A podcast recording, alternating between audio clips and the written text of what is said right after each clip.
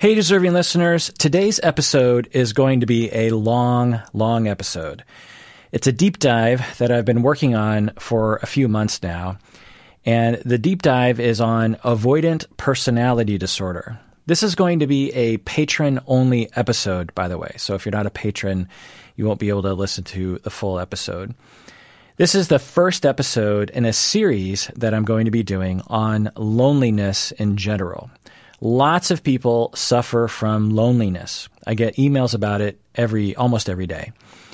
I talk with clients about it. I talk with supervisees and students about it. Loneliness is uh, very, I don't know, it's highly prevalent.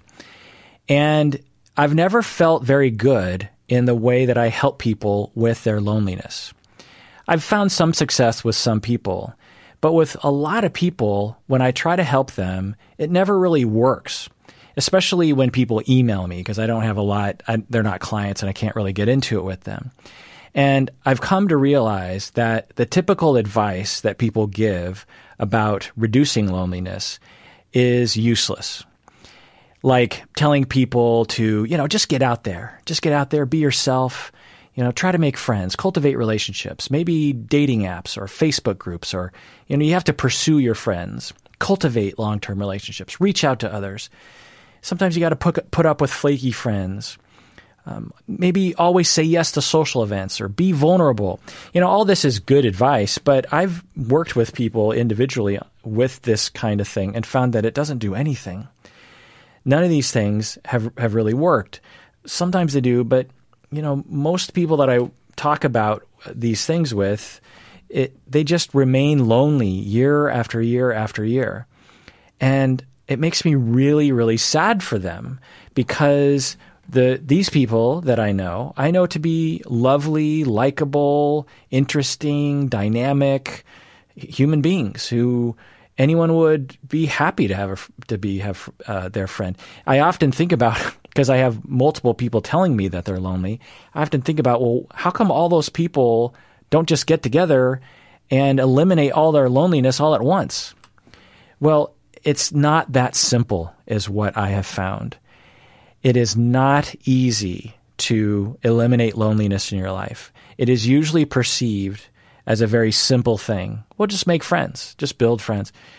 It is not that simple. There are so many different things that can get in the way of curing your own loneliness. There are so many different things that can hamper one's efforts to reduce loneliness. There are so many different things that can create gravitational pull towards loneliness. So, I decided to really look into all the different types of loneliness.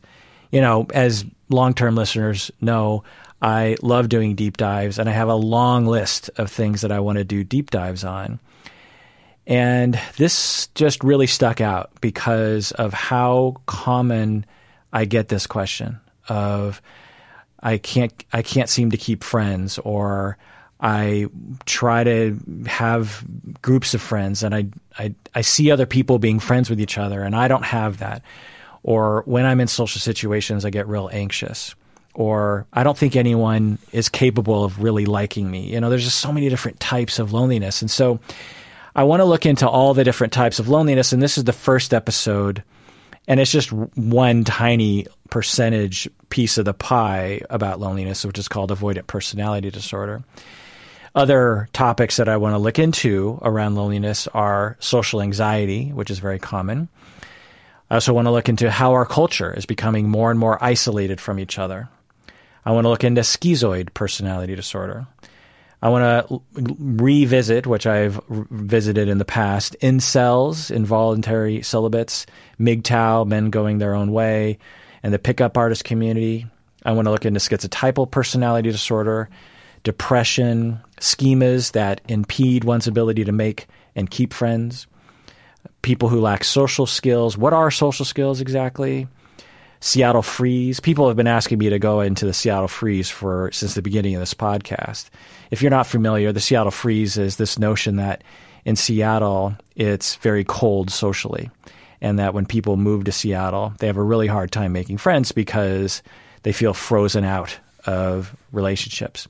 And as someone who's lived in Seattle his whole life myself, I don't really see that. I find Seattle people to be very warm. I like to consider myself to be very warm. But what does the data show? What why would Seattle have that perception? If, it is true, why would that be? I also want to look into autism spectrum, how that can uh, contribute to loneliness, ADHD, how to make. I just want to talk about generally speaking, how do you make friends and how do you keep them? I want to look at attachment styles, avoidant attachment in particular. I want to talk about how how do you meet your soulmate and keep them because a lot of people are lonely not just for friends but for a soulmate and companion. I also I also want to conclude the whole deep dive by just talking about loneliness in general. That's my end goal. Is I want to do deep dives on all these topics. It's going to take me a while to get through all of them, I think, but I want to do all these different probably I don't know, looks like 15 different deep dives. And at the end, as I learn and do all this research, I want to conclude with a final episode on pulling it all together. Because a lot of this has to do with my own desire to get a good handle on what loneliness is in general, the different types, and how to really help people when they email me about this. That I would be able to say, well, here are some things that I've learned as a distillation of everything that I've read, all the research, and all the thinking that I've done about this. And of course, listen to the loneliness deep dive episodes, and particularly the last one, because that's when I pull it all together. I'm also guessing that as I research this topic, there are going to be other subtopics that will emerge that I haven't thought of. And I'll do deep dives on those episodes as well. So, again, this episode is just for patrons of the podcast. So, if you're not a patron, this episode will end soon before the content begins. If you want to listen to this whole episode, along with all the other deep dives and along with all the other deep dives that I've ever done. I've done hundreds of deep dives that are arguably our best episodes.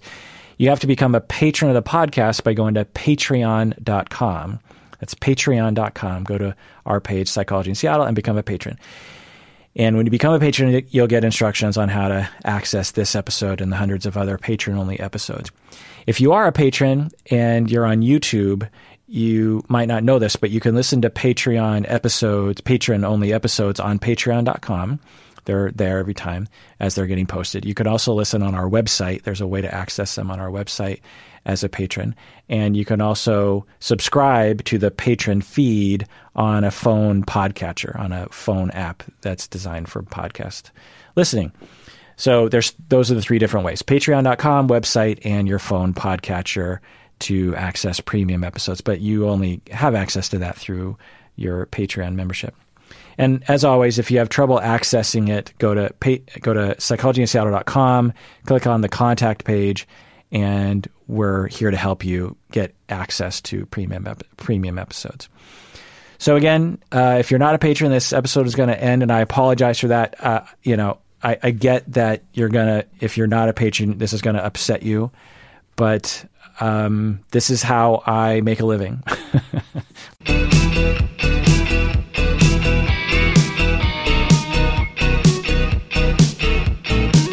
All right, welcome to the Patron Zone, people. Thank you so much for, for becoming a patron.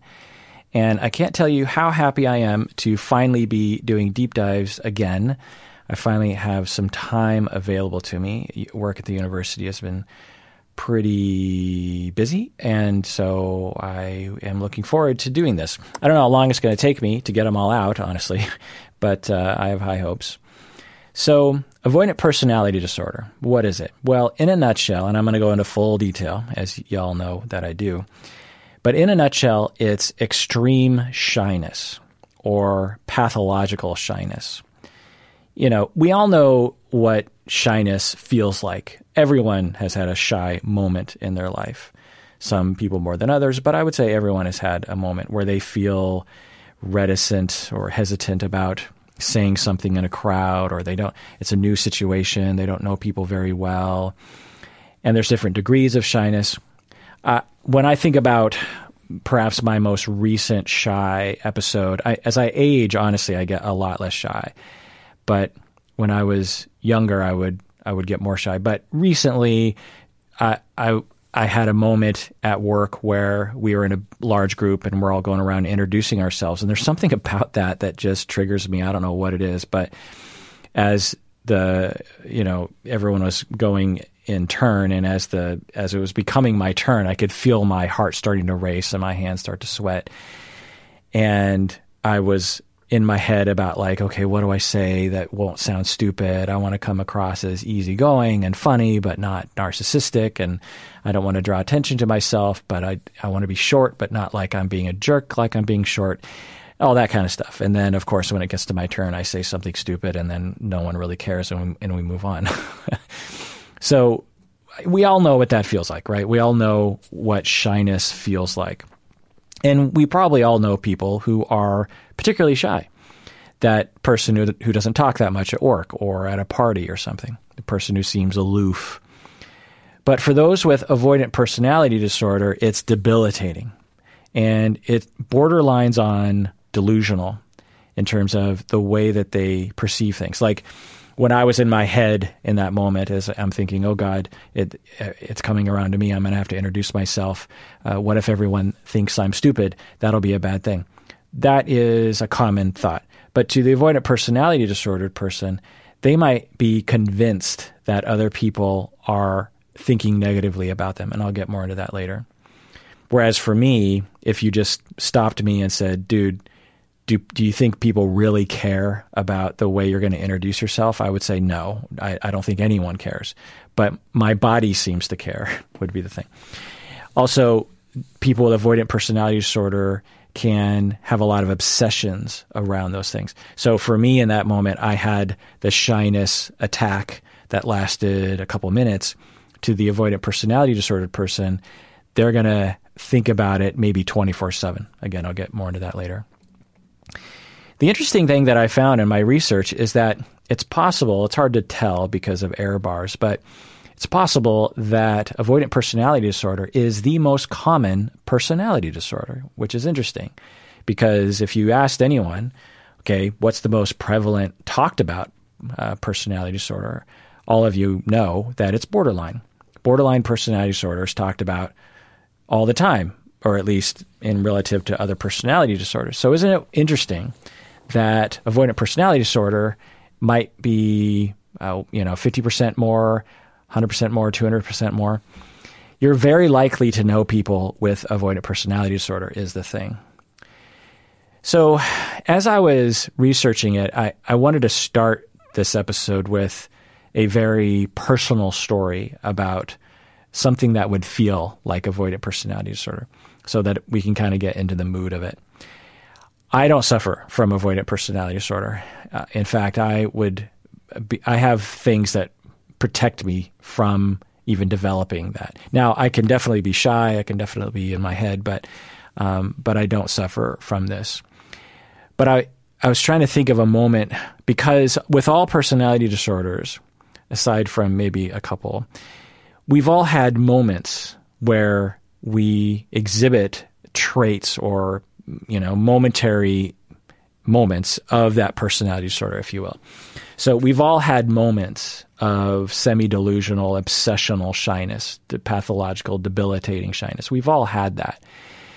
And I was trying to think of a moment in my life where I had that, and I probably have had many, but the one that really sticks out in my mind happened in the third grade. And let me, and since this is going to be a long ass episode, I might as well luxuriate in that space by just describing this in full because, you know, hopefully you'd be interested. um, I remember this moment like it was yesterday, and it would have been 1979, I'm thinking. I it was the first day of third grade, and second grade was wonderful. There was a lot of socializing. There, for me, second grade was like 1967 Summer of Love, in that all of us in the second grade, at least in my class and my friends, we lacked any kind of self consciousness. And when we wanted a back rub, we'd ask for a back rub. when we wanted to play nice, we played nice. And I just felt like there was a, we had a group of friends, and it was really our entire class from my memory it just felt like a very warm, accepting. There was no bullying. It was just it was very positive. That was my memory of it. And I remember remembering that in the third grade because the third grade was much different than that. And I, I always hypothesized that there's some kind of de- developmental shift that happens around that age that facilitates more self consciousness and thus more distance and more bullying.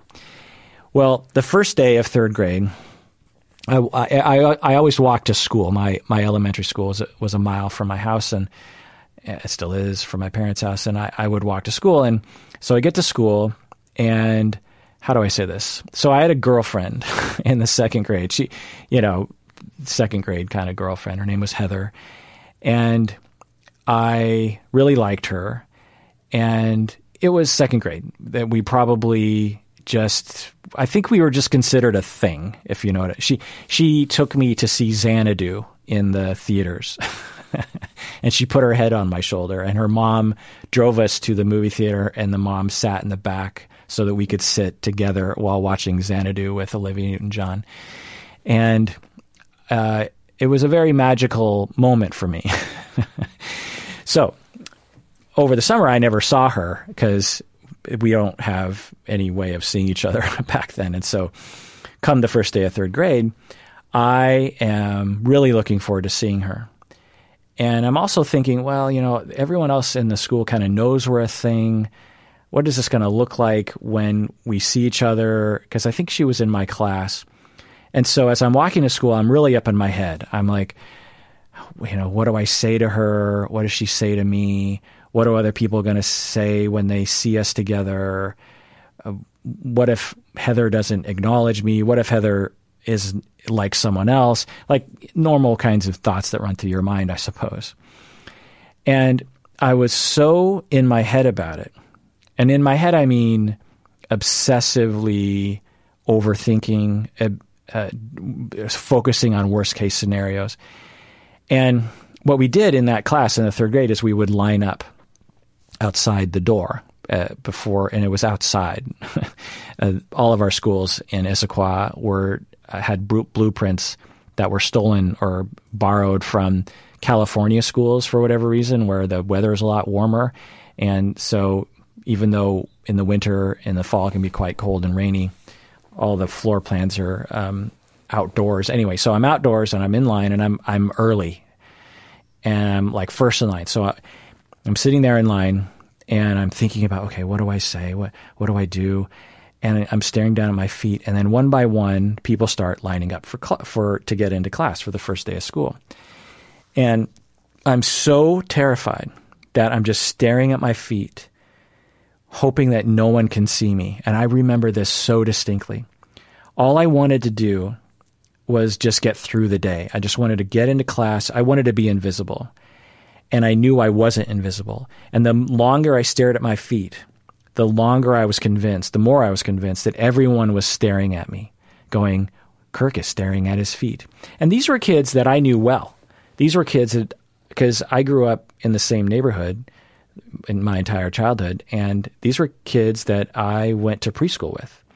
So I'd known them for four or five years. These are people that I was friends with that we played together on the playground all the time. So these weren't strangers. and yet I'm staring at my feet just every second that was crawling by. I just, you know, and I, and I kept thinking, well, you know, maybe Heather is in line. Well, maybe I should look up and look for her. But no, if you look up, then you'll do something stupid and just, just get through this moment. You just have to get through the moment everyone's looking at you, uh, and if you look up, it, it'll it'll look weird because all of a sudden you're looking up, and so you just just look at your feet, look at your feet. I don't know what happened after that, but I'm pretty sure the rest of the, of the day and the year went fine. But there was something about that moment where it was so hard for me, where I was so beyond the pale of typical shyness. Well, that's the only moment in my life that I can point to where I can relate to someone with avoidant personality disorder. People with avoidant personality disorder, that's how they are their entire lives. It's not just third grade.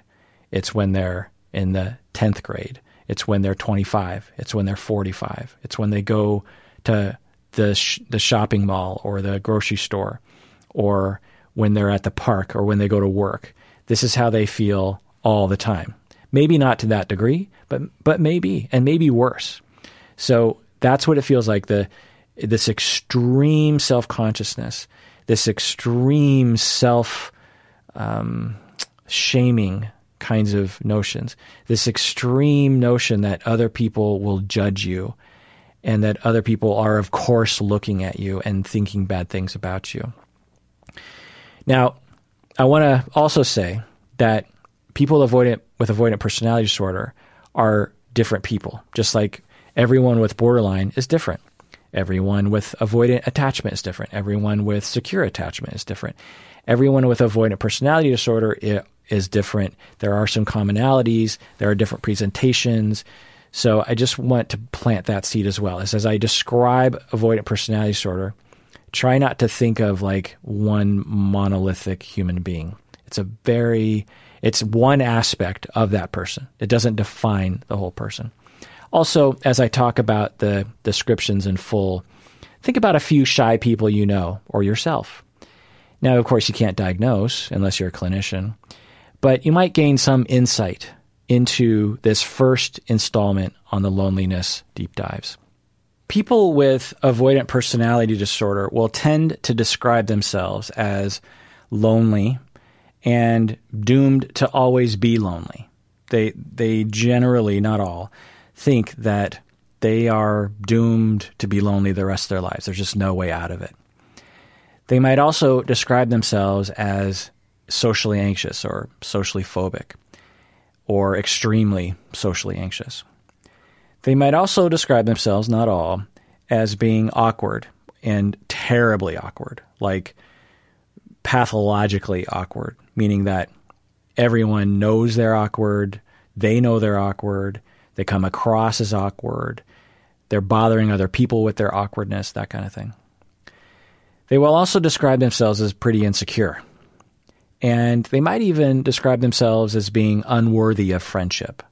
So it's not just that they're shy, you're seeing here. There's something about their identity that is unfair to them, which we'll get into. So the descriptions I'm going to throw at you, we're going to spend a lot of time describing it because personality disorders are weird. I mean, not they're not weird people, but it's it's very complex. It's not very intuitive. And I'll get into the causes later. So the first thing I'm going to do is I'm just going to rattle off a lot of descriptors just to kind of give us a lay of the land. Then I'm going to talk about uh, subtypes. Then I'm going to talk about how they pre- generally present. And then I'm going to talk about prevalence, course, culture, five factor model. Then we're going to go into the causes, which I think will give us an idea as to why these things happen.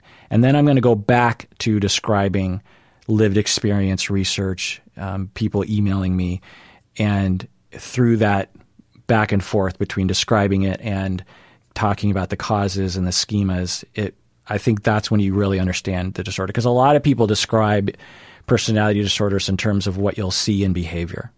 But I find that to be incredibly shallow in describing a personality disorder. You know, to describe borderline personality disorder as people who will engage in self uh, cutting, you know, non suicidal self injury, as people who are prone to having chaotic relationships. It's like, okay, that's fine, but why?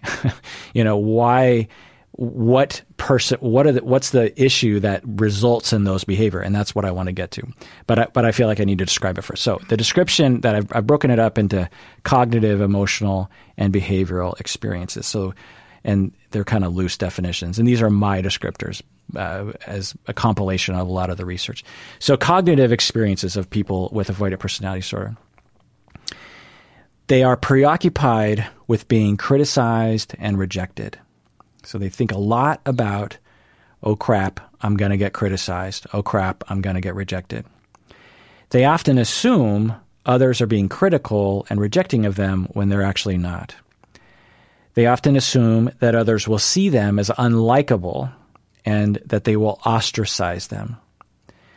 They feel like no matter what they do, they will be wrong in others' eyes. They might spend a lot of time reflecting on how they come across to others, almost seemingly in an obsessional manner. All of us do this, right? All of us think like, how do I dress? What's my hair look like? Do I smell bad? How's my how's my breath? When I say certain things, what does that sound like to other people? Am I being am I talking too much? Am I am I talking not not enough? All of us have had those thoughts run through our minds. But to the avoidant personality sort of person, they are going to be thinking about it a lot. And if you hear them talk about it, you'll be like, wow, you seem to really think about this a lot. They have negative narratives that other people are being highly judgmental. They might have distorted perceptions that others are being critical when they're not. They believe that nearly everything about them is being noticed and criticized. Their face, their clothes, their breath, their hair, their facial expressions, the way they walk, the way they talk, body odor, their voice, their ideas, their intelligence, the things they like. They're almost obsessed with social comparisons. They really believe that they are being very frequently, if not constantly, noticed and criticized. So think about back to when I was in the third grade and I'm staring at my feet and I'm thinking, everyone is staring at me. Everyone knows I'm staring at my feet. Uh, they're all thinking bad thoughts about me. It, it's that semi delusional thought. Now, is it possible that in that moment when I, was, when I was in the third grade, that a lot of the kids saw me being quiet? Yeah. Is it also possible that no one noticed because they were too obsessed with themselves? Yeah. And even if they did notice I was staring at my feet, did they know what was going on in my head that I was an that I felt uh, like I was an awkward, terrible human being? Probably not. They probably just thought, oh, he's probably just quiet or he's thinking or whatever. And but that's the that's the curse of the avoidant personality sort of person is they they're quite convinced, and there are there are childhood traumatic reasons for this, that which we'll get into later. At the same time, people with avoidant personality disorder have deep desires for friendship and companionship, just like most others. They long to be valued, loved, accepted, and included, and they might even fantasize about idealized friendships and relationships, idealized partnerships, you know, spousal relationships. Because think about it. If, because people with avoidant personality disorder, they have it their whole life, even when they're children. And their whole life, they have felt ostracized and that nervousness obviously gets in the way of them developing relationships. And so they often, throughout their entire life, are lonely and are not getting their needs met in terms of being close to other people. So imagine by the time you're 40 how how much longing you're going to have for any kind of friendship. Now, I will say that many people with avoidant personality disorder do have friends. It's not like they don't, but usually not enough for them, or their relationships are hard to be close. Anyway, I'll get into that in a second. People with avoidant personality disorder, they see themselves as unworthy, unlovable, as different from others, as strange and awkward. They have low self esteem. They often view themselves with contempt, like there's something deeply wrong with themselves. They're often preoccupied with their shortcomings, like how they look. They often feel unworthy of their, their relationships, of any relationship. And just a side note on preoccupied with how they look people with avoidant personality disorder will sometimes really focus on that. It'll look like body dysmorphia, and it is in a, in a sense that, but its its basis is avoidant personality disorder in that they they might look at themselves in the mirror and and just see like, well, I don't I'm not that ugly, but I'm 100% sure that everyone thinks I'm ugly. Whereas with body dysmorphia, the person looks in the mirror, they like, I am ugly. Now, the person with avoidant personality disorder might also do that. They might also look at themselves in the mirror and say, wow, I am ugly. But I'll get more into that later. People with avoidant personality disorder often have a negative outlook on life. They often expect the worst outcome. I'll get into more of that later. So it seems not related to shyness, but it's related to their traumas. They usually lack insight into their personality disorder. And this is key. This is what really differentiates it from social anxiety is that they they really do not understand even if you pointed out to them that the way they see the world is distorted. If you told them, you know, I don't think people really care about you as much as you think they do. I don't think people really notice you. I don't think, even if they did notice that you were quote unquote awkward, I don't think they care as much as you think that they do. If you said that to someone in the early stages of treatment with avoidant personality disorder, they'd be like, no, no, no, you're stupid. This is the way that the world is. And for some people on the surface, they might not mind that they have this point of view. If you talk to them about this, they might be like, because of their defensive structure, they might just be like, yeah, it's fine, even though deep down they're very upset about being lonely. They might be like, no, no, I've accepted I'm lonely and I'm awkward and the world is a terrible place and, you know, that's just the way it is. No big deal. And you might be like, huh? So on the surface, they might seem to be totally convinced of this worldview and they might even seem to like it, but not always. Other people who don't share their perceptions will seem very weird to them. So it, when avoidant personality sort of people talk to others who don't seem to be shy, who who seem to just move through the world with ease and freedom and confidence, they'll the avoidant personality disorder person will look at them and just be like, "What is? You're like from another planet." It'll just seem like a completely different way of living. And sometimes they'll look at those other people and think, "You're you're lying to yourself about how good the world is. Like there's something wrong with you."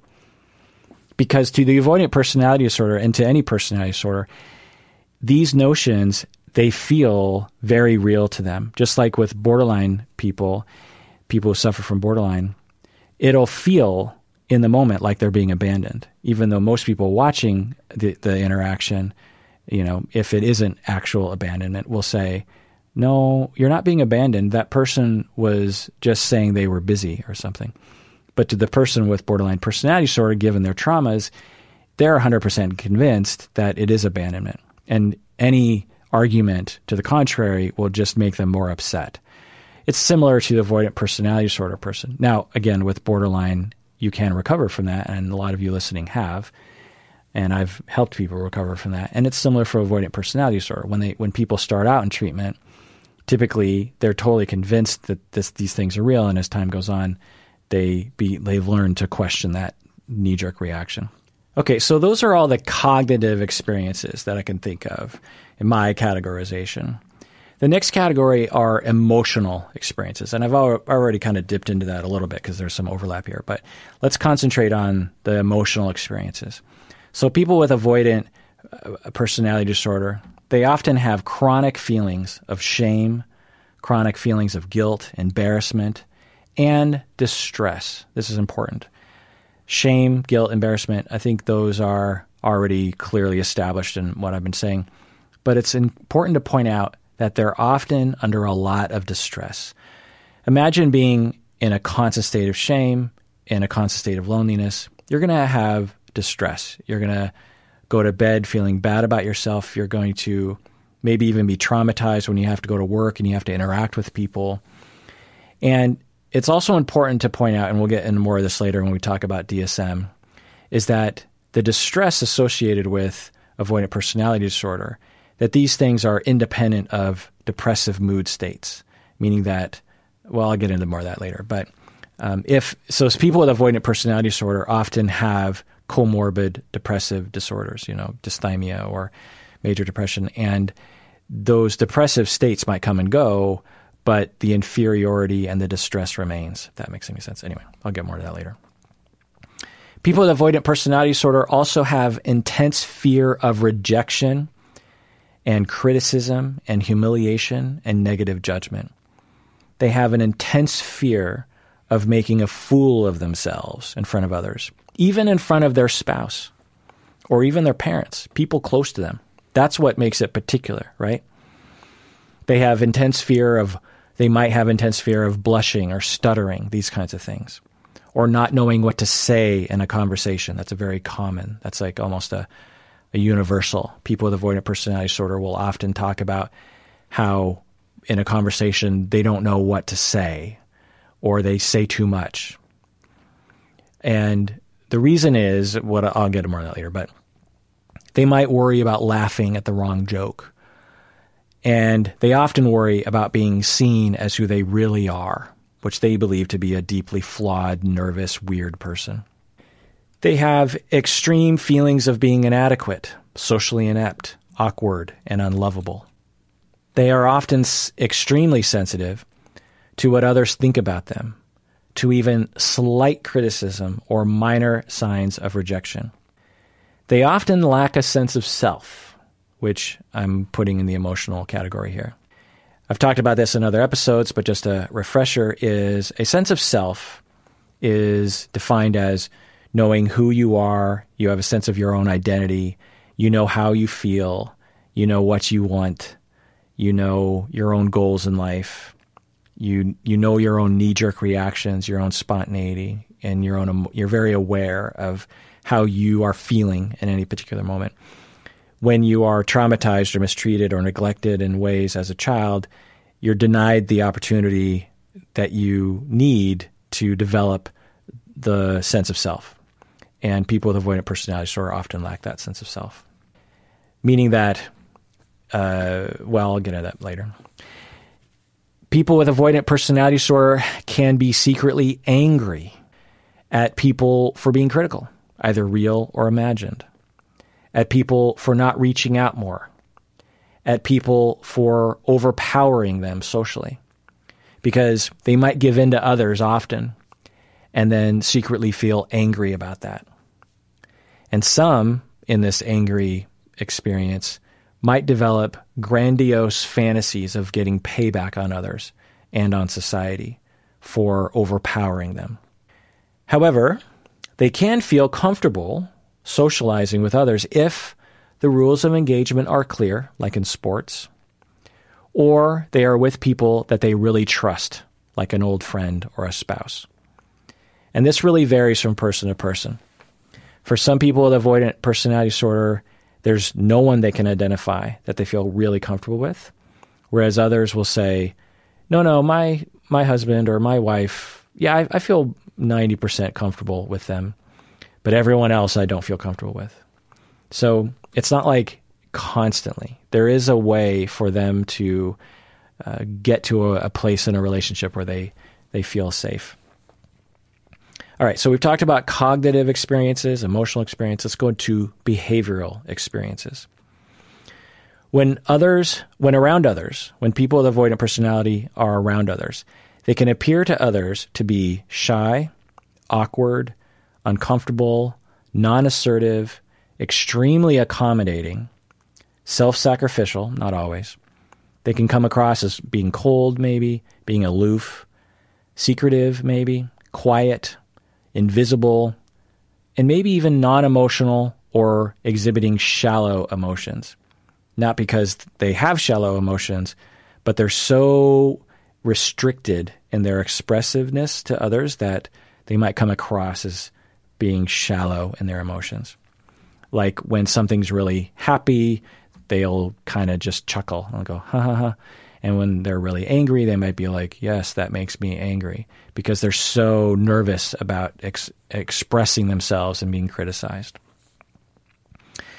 They often will say that they need to be liked first before they will open up. This is another one of those hallmarks that you'll hear from people is they'll say, well, in order for me to open up, I will wait until the other person clearly indicates to me that they like me and then I can relax, kind of.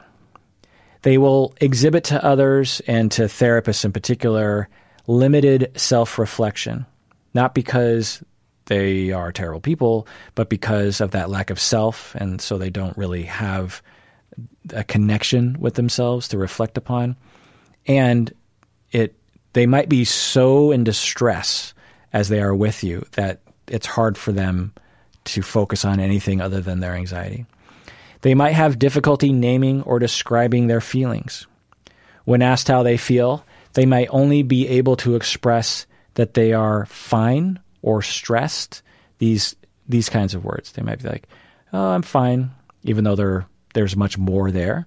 Or they might just say like, "Oh yeah, it's been kind of a stressful day." And when you ask them about their stressful day, they might have difficulty naming that. And they might not even know they have difficulty naming that, which further lends itself to this notion from them that they're different from other people, because other people seem to describe all these other emotions and experiences, and they have a hard time doing that.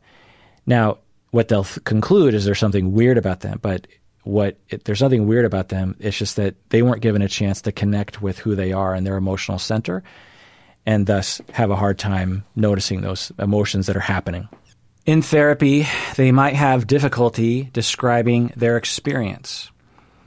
They might have difficulty analyzing their own beliefs, meaning that if you ask them, well, you seem to believe that everyone is criticizing you, let's think about that. They, they might have difficulty being self reflective on that, meaning that they'll say something like, well, I don't understand what you're talking about. Uh, it's just how everyone is. Or as you explore it, they just seem to peter out in the conversation. They might have difficulty with self disclosure in intimate relationships and in therapy, meaning that they have a hard time saying their own experience. They might want to tell you a story, but they might have a hard time doing it because of their fears of criticism. They might have difficulty recognizing cooperative behaviors in others. So, because their model of the world is very uncooperative, the, their model of the world is criticism and judgment. And so when they actually see people being cooperative and being nice to each other, because it doesn't fit with their world worldview, they might have a difficult time recognizing it and thus having more hope in humanity. They might have difficulty reading other people's intentions or emotions. We call this metacognition or mentalization, which I'll get into later. They often will avoid a lot of things, obviously, because it's called avoidant uh, personality disorder. They will avoid becoming involved with others unless they're certain to be liked. They might avoid risks, even small risks, particularly if they are in front of other people. They might avoid jobs with interpersonal contact. This is a frequent hallmark of avoidant personality disorder is that their job will usually be like in tech or something where they don't have to interact with other people very much. They might avoid close relationships for fear of being judged. They might avoid revealing feelings that may expose themselves, whether the feelings are positive or negative. So, even positive feelings, they will not risk exposing. Because they fear, they're quite convinced that if they express their feelings, that they will be perceived as being weird or off in some way. For example, if they like a TV show, they will wait to see if the other person expresses positive feelings about the TV show before they themselves will review that too, just as an example. They will avoid joining groups and new activities. They might avoid just contact, any sort of contact, texting with other people. They might avoid work activities like team building exercises or group meetings.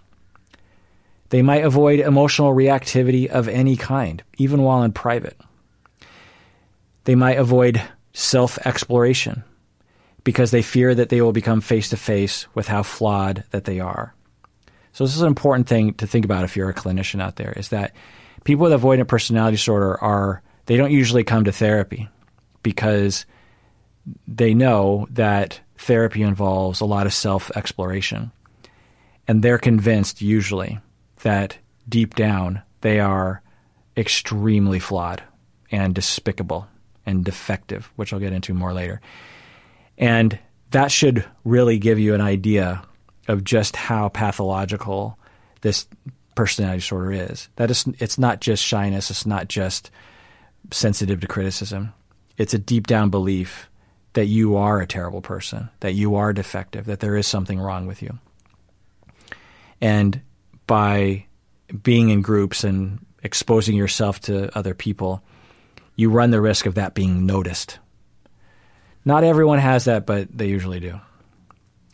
They might rely on one person to provide them with all of their social needs, which can be difficult for that person at times because they know that, well, I'm, I'm this person's only friend they might subjugate themselves to other people, which can result in hidden rage, you know, from them towards other people.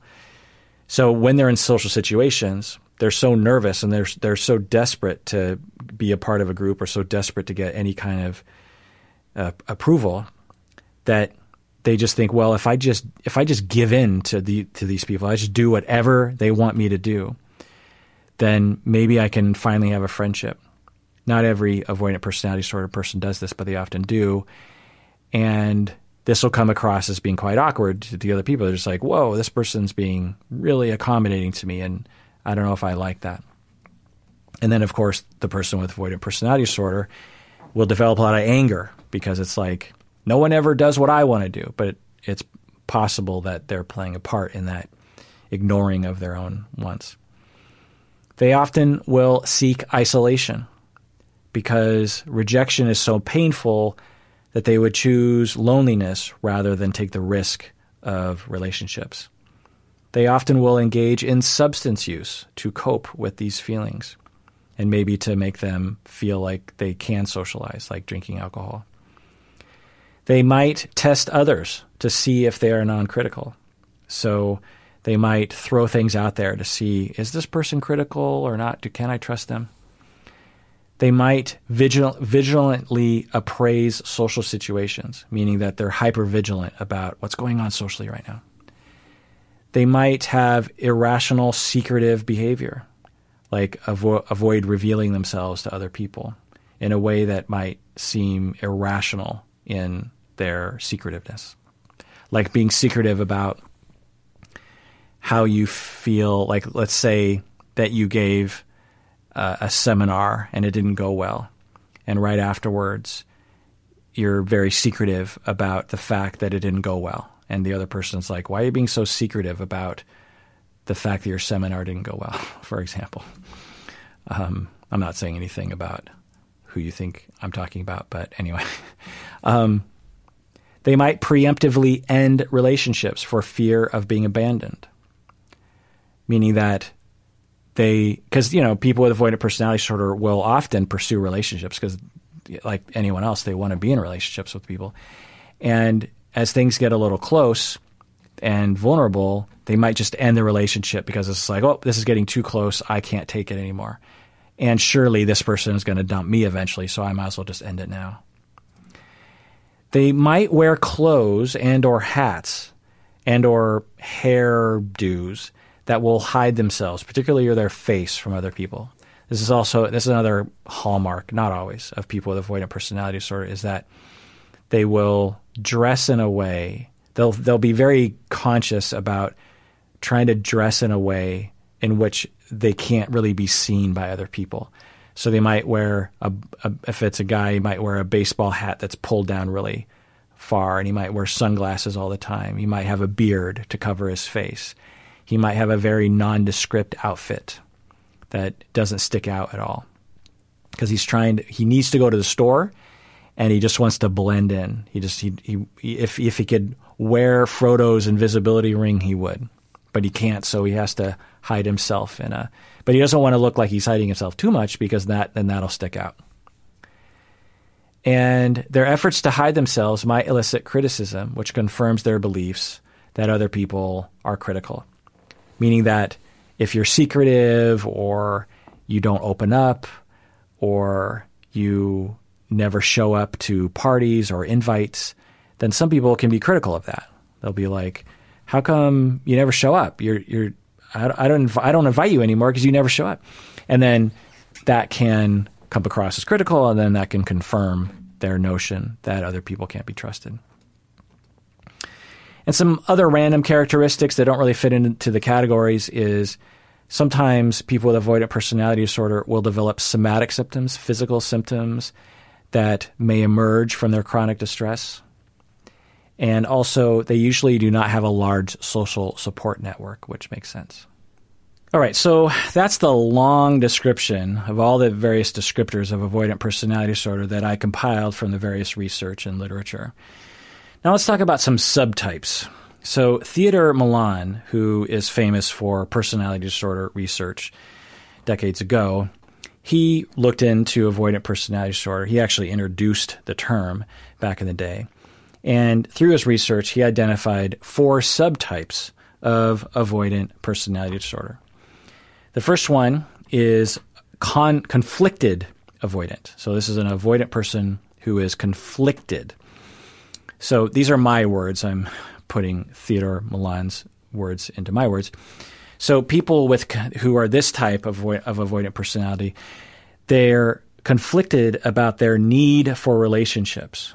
They they want to be with other people, but they're also terrified, and they are convinced that others are critical of them, and they are angry about wanting to be with others. So they have avoidant personality disorder, and deep down they they want to be with others, but they're just they're angry about the fact that other people are so critical, even though other people aren't that critical. They only see them as being critical, or they, through projective identification, elicit or seduce others to be critical of them. So they're they're angry.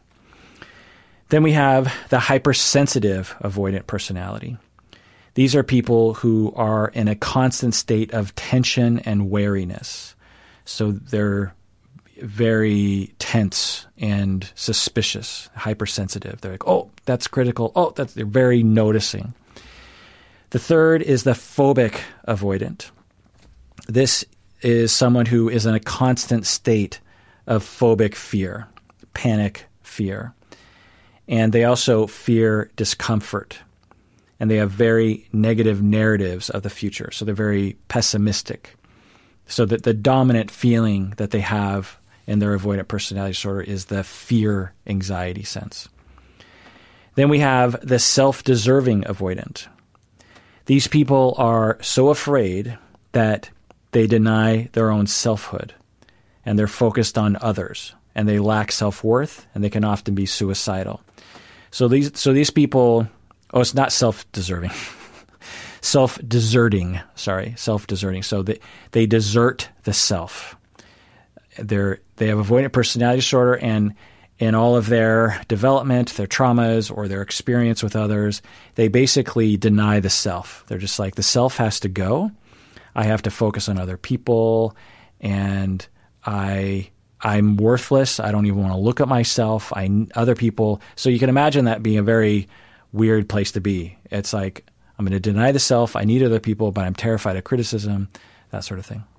Alden and Capreol in 1993 proposed two other subtypes, which we'll talk about here. The cold avoidant. This is an avoidant personality disordered person who has the inability to experience positive emotions towards others. So, through their avoidance of others and their distorted viewpoints of others, they have n- no positive emotions or p- positive emotion expressions towards others. They're very cold to other people. And then you have the exploitable avoidant, which is the sixth and final subtype. These people have the inability to express anger towards others. They're easily coerced and they're at risk of exploitation. So for these avoidant people, they are so concerned with pleasing other people and getting them to not criticize them, and they, they have such low self worth that they have suppressed any anger and thus don't have the ability to notice when their rights are being infringed upon. And that makes them very easily coerced and easily exp- exploited by other people. Okay, so we've talked about the experiences in detail, all the various cognitive, emotional, behavioral experiences. We've talked about the subtypes. Now let's talk about the presentation. What do they come across to other people like? You know, what do they seem like to others? Well, the first thing I want to point out is they don't seem like a weird hermit. They, uh, in your mind, you might be imagining someone who is just, you know, like uh, this weird hermit in a cave with a long beard and they never come out. That's not what they come across like. Just like people with borderline personality disorder aren't crazy, dramatic people screaming all the time. To the casual observer, there would be no way to tell if someone had avoidant personality disorder or not, unless they told you. People with avoidant personality, they have jobs, they have marriages, they have partners, they have friends, they have hobbies, etc. But the difference is, is they're secretly extremely anxious about interacting with you, but you might not know that. Okay, so let's talk about some of the signs. And not everyone is going to have these signs, by the way. They might come across as being shy. They might be quiet. They might be withdrawn. They might come across as invisible. Like when you're at a dinner party, you don't, you're like, oh, that person has been sitting there the whole time. I didn't, they didn't talk much. I, it's like I didn't even notice them. They might come across as being awkward, like they're struggling with social skills. They might avoid socializing. When you do communicate with them, they might have very short communications. Like you ask, hey, how was your weekend? They're like, oh, it was fine. And that's all they say. They might appear anxious. They might appear suspicious. They might seem convinced that others are criticizing them when it seems unlikely that they are. They might appear depressed, because they often are, for obvious reasons. They might avoid physical contact with you or limit it. Like, they might not want to hug you. And if they do hug, they, they might only kind of weakly hug you or shake your hand in a very weak manner because they're, they're just trying to avoid and they're anxious, so they might be really concentrating on that and they might not want to co- come across as hugging you too hard or grasping your hand too hard. It's too risky to do that. It's easier to just try to get get it over with as soon as possible. They might dress in a way that hides their face and body. They might stay home a lot. That's kind of a hallmark of people with avoidant personality disorder is they're home a lot. They probably won't socialize as much, if at all and they probably will have a job and a lifestyle that doesn't involve working closely with others. But remember, not all of them are awkward, not all of them are quiet and shy. Some have friends, some can be charming and funny, some might have been popular in school, and many of them have spouses and kids. So remember that it's just like any other human a job, spouse, kids, uh, interesting stories to tell. They might not it might not be noticeable is the thing. Now it might be very noticeable, but it might not be. It's mainly an internal hidden condition is the point. In the same way that people with borderline, you're not going to notice them. You're not going to be like, "Oh, I work with a borderline person." No. Unless you really knew what was going on for them internally, you wouldn't really know. And this is why I always say is I can't diagnose from afar because it's unethical, but also, particularly when it comes to personality disorders, I have to hear from the person their inner experience to really know what is going on. If I saw someone exhibiting avoidant personality disorder behavior, I wouldn't say, oh, that person has avoidant personality disorder. I would have to say, okay, what's going on for you internally? And I would start hearing those uh, notions and perceptions that other people are critical and that they are worthless. And the frequency of how they're thinking about criticism and about ridicule. And their you know all the other things that come with it. Anyway. If you're close to them meaning that they're a family member or something like that you might see the following. So these are things that wouldn't be just someone at work but someone that you're really close to so maybe someone that you live with and again some of you out there might be thinking about someone in your life that might have this. So these are things to look for. You can't diagnose from afar, but these are the signs that you might see. Again, they stay home all the time, or as often as they can. They stay home and then they're in, and they're in their room. They they don't come out because it's risky to do that. You risk being judged, you risk being criticized, you risk making a fool out of yourself. And if you do leave your room, if you do leave your house, you try to be as invisible as possible. These people tend not to have any friends or very limited friends or only friends online because online friends in a particular way, depending, can be very uh, unrisky. You know, there's not a lot of risk to having a particular style of online friends. Now, you can have online friends that involve a lot of risk and a lot of intimacy, but because because again, if if you're if you have a personality disorder, you have a deep longing for friendship. And if you're stuck at home all the time and you can't even take a risk because you're so terrified of even just going out to a party or a bar or meeting up with a friend, then you're stuck at home Well, what's your vector for friendship? Well, it's on the internet. And so you're going to you're going to ease into friendship on the internet first. You're going to see you're going to test the waters because at any time you could just be like you could just ghost someone on the internet pretty easily. Anyway, they might be very afraid of taking risks or doing anything new, even eating different kinds of food, because new equates to risk, which equates to humiliation. So they might be very focused on routines. So people with avoidant personality disorder will often be mistaken for people with autism spectrum for a lot of these reasons, by the way. So, you know, they might avoid eye, eye contact, for example, not because of an autistic um, origin of that issue, but because to look at someone, to look someone in the eye is terrifying for some, not all, but it can be very scary because, oh God, that's the person who is thinking negative thoughts about me. They're going to notice me. Um, if I don't look at them, maybe they'll just ignore me and go away. Um, you know, those kinds of thoughts. If they're a young adult, they will probably still be living with their parents. Not that that's a bad thing, but that's often the case. They might avoid getting a job. And if they have a job, they'll get a job that doesn't involve socializing much and or doesn't involve very many risks. Like like IT jobs or working from home.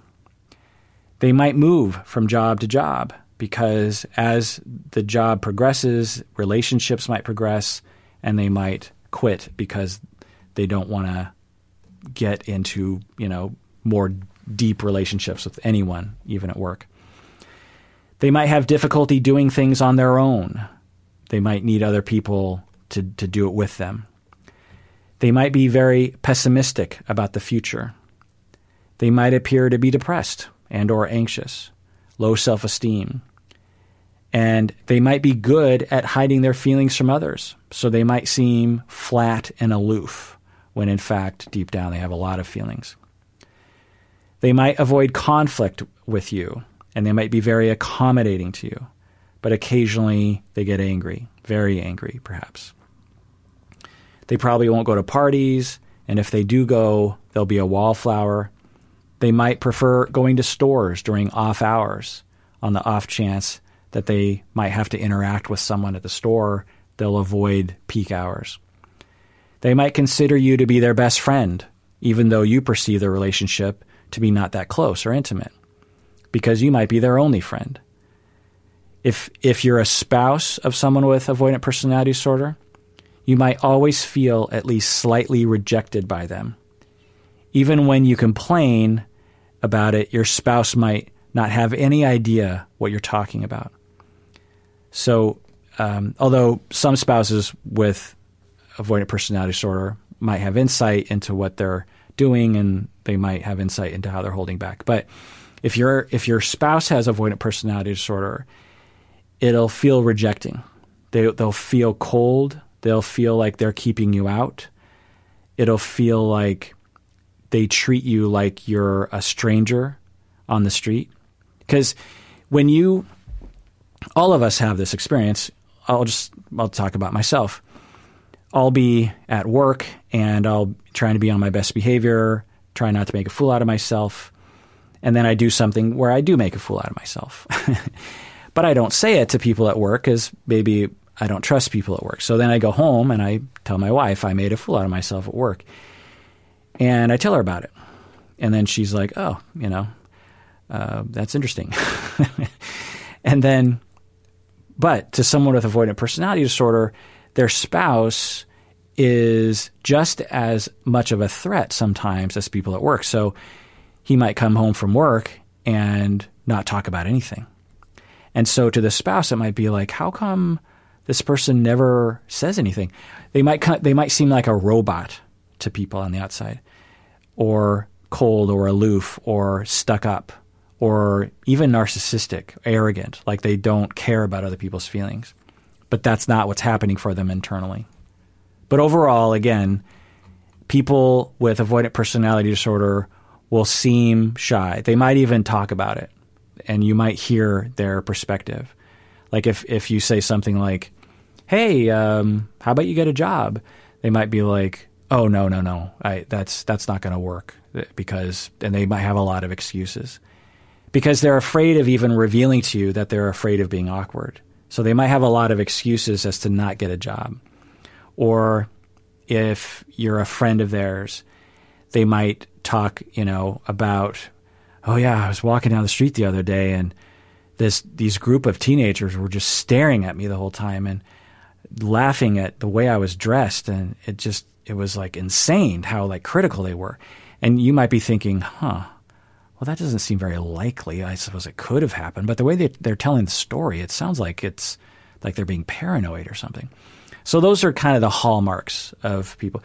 Also, other hallmarks again: staying at home, avoiding social contact, never ever w- willingly going to a party, never ever willingly going to a large group social event, um, or very you know reluctant to do those kinds of things.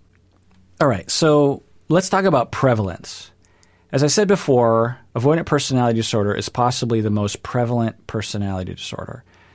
Lifetime prevalence could be anywhere between 2 and 7%, meaning that between 2 and 7% of any population uh, at some point in their life will suffer from avoidant personality disorder. And as we know, it tends to be a lifelong condition, or at least um, for the first number of decades of one's life. And so uh, that's a lot of people, right?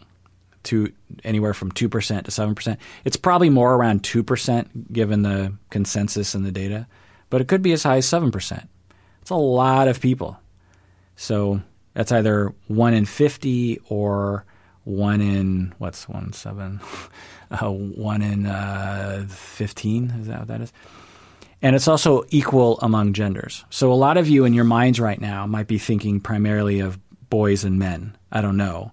But the stereotype of the shut in is a guy who plays video games all the time and he works in tech.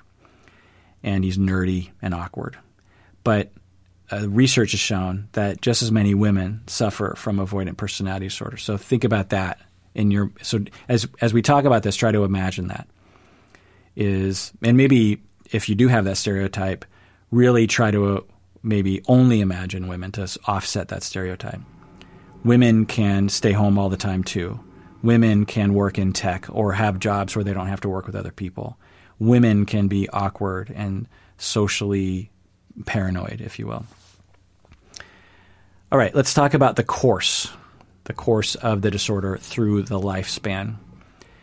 So, as I said before, it starts in childhood and persists into teenage years and adulthood. But as with all personality disorders, avoidant personality disorder is usually not diagnosed in t- children and teens. We usually diagnose people that are 18 and up with personality disorders. However, research has found that symptoms of avoidant personality disorder have been detected in children as young as two years old. So, children who are shy, isolated, they avoid strangers, and they might avoid new things you know, many children are shy, right?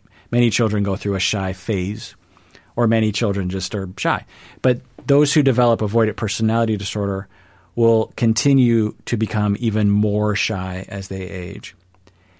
And there's a difference between avoidant personality disordered children and just shy kids in that avoidant personality disordered people have a constellation of issues that relate to deep shame, there's something wrong with me, other people are inherently dangerous and critical, that sort of thing.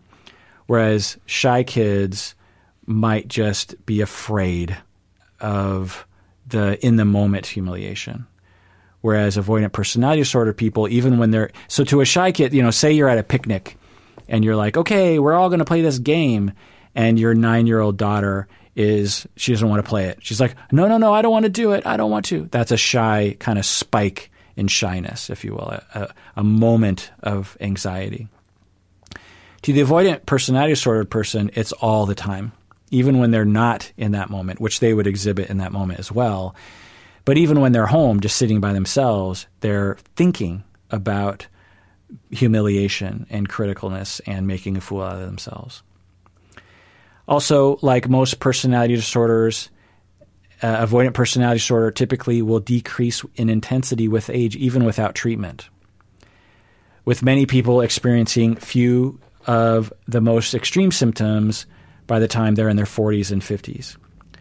So it's weird. Personality disorders, even antisocial, even psychopathy, will tend to de- decrease as people age. Again, 40s, 50s, 60s.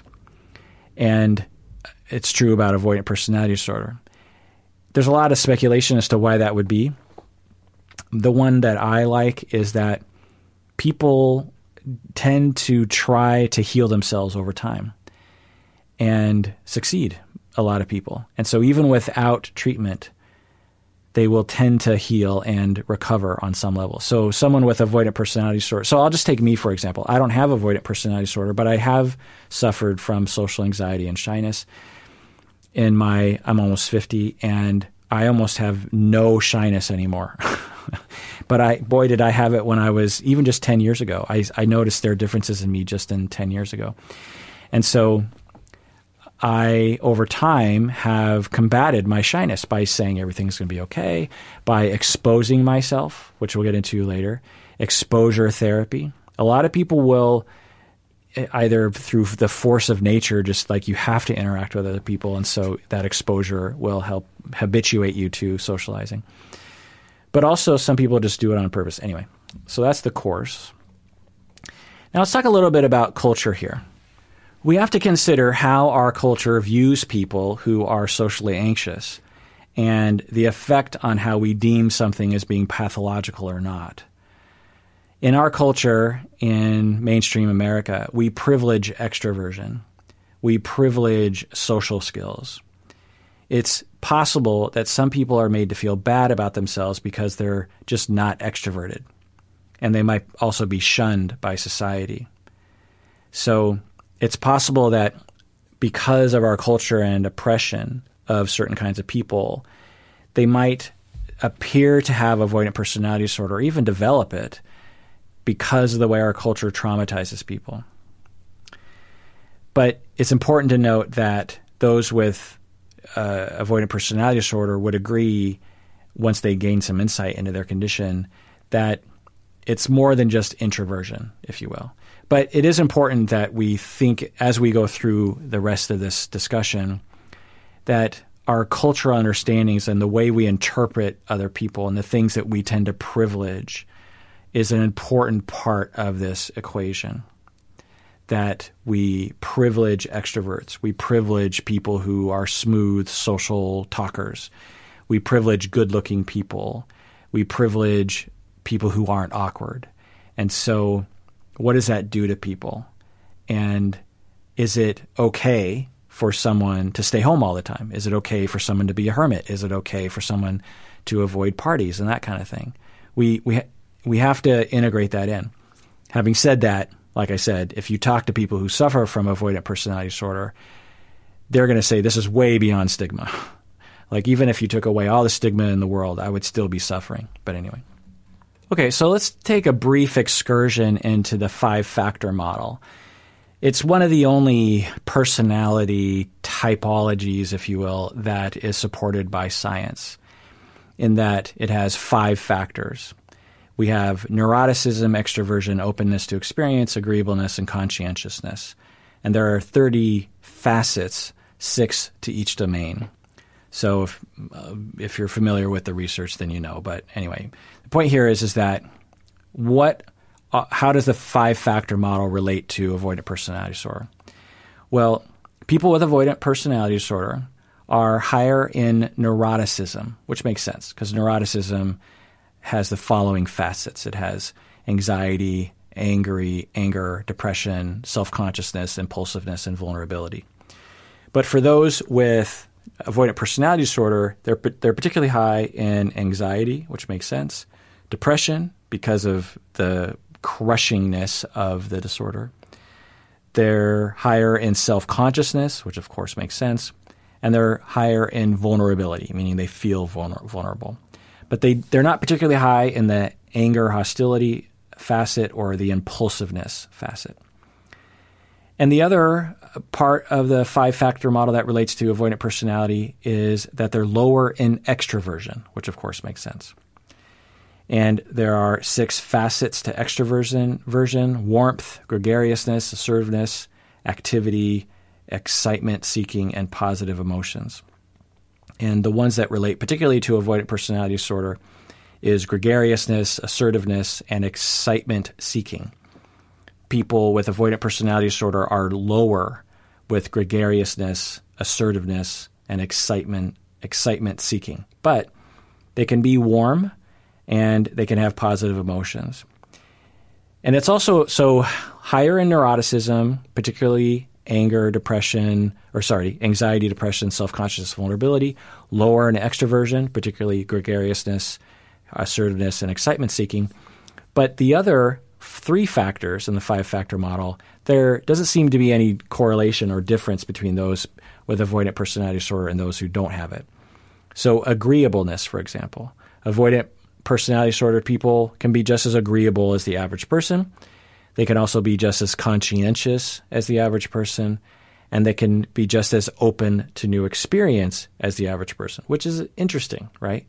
That even though they avoid risks, they're still basically open to new experience. So maybe they're open to experiences that don't involve a lot of risks, is the point. Okay, so let's talk about the causes. This is the meat of this whole talk here. Why does avoidant personality disorder happen? The short answer is we don't know the precise cause of most mental conditions.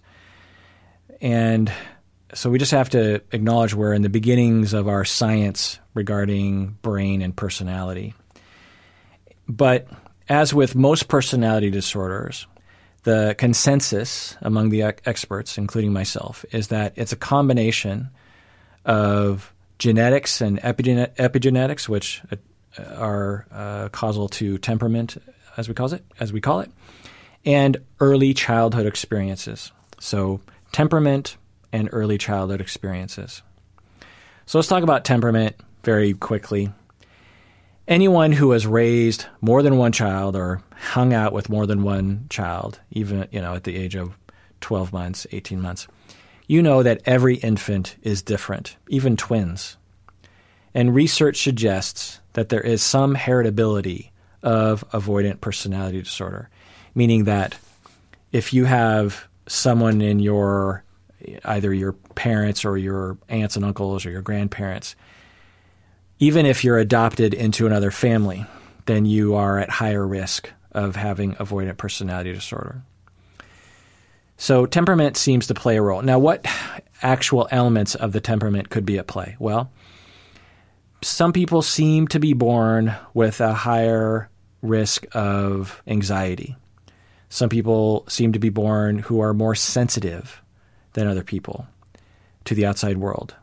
Some people are more sensitive to other humans, and some kids don't seem to be sensitive to other humans at all. And so there seem to be these different dials, if you will. Some of them are turned up to 10, some of them are turned to 5, some are turned to 1.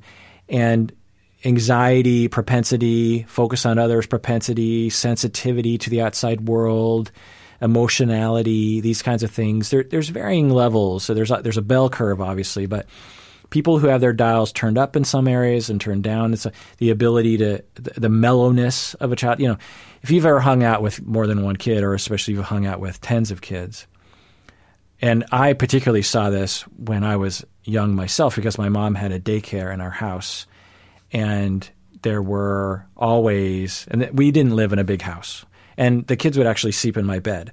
So, and the whole daycare, my mom had a daycare. Did I say that? My mom had a daycare in our house, and the kids were usually about two, three, four years old. But she didn't really have kids that were older very often. And they were so different, even at the age of two. You know, some were mellow, some weren't, some were very, would cry a lot, some would. Now, of course, their childhood experiences play a role, but it also seemed clear that some kids just have different temperaments. Anyway, so we have to acknowledge that. There's no way to really measure that. And of course, when we talk about people who have avoidant personality disorder, there's no way for us to know how much temperament played a role We just don't have the technology to measure that question at this point. But it seems highly likely. Let's just put it that way. Okay, so now let's talk about childhood experiences. This is where most of our cause comes from. And it won't be surprising to you that research suggests that childhood mistreatment increases the risk of developing avoidant personality disorder. It's true about any personality disorder. And really, most of the issues labeled in the DSM depression, anxiety, PTSD all often have roots in childhood mistreatment. Things like lack of affection, lack of encouragement, rejection, physical abuse, sexual abuse, emotional neglect, emotional abuse, physical neglect, childhood illness, humiliation, substance abuse in the parents, divorce that was difficult, even moving a lot as a child, and of course, bullying at school, which would be very intuitive as to one developing shyness and worry about criticism from others. And remember that the mistreatment it doesn't have to be severe or noticeable. Some of you out there suffering from personality disorders will be able to point back to points in your life that were obviously abusive and, and horrible. You were sexually abused from the age of three to seven. Your mother beat you regularly throughout your childhood. Your parents were extremely violent. You were given up for adoption or put into foster care because your parents were using substances. These are obvious. This, these are just no doubt the mistreatment that a child goes through under those circumstances. But I'll get emails from people or comments from students as I'm asking them to explore their own genesis of their own personality disorders, they'll say things like, Well, I don't know, my, uh, my childhood was pretty good. And it's possible that personality disorders can emerge from, you know, pretty low mistreatment environments. But remember that mistreatment, it doesn't have to be severe or noticeable. You could have loving parents who emotionally neglect you. You could have a great childhood that has problems that are significant but below the radar.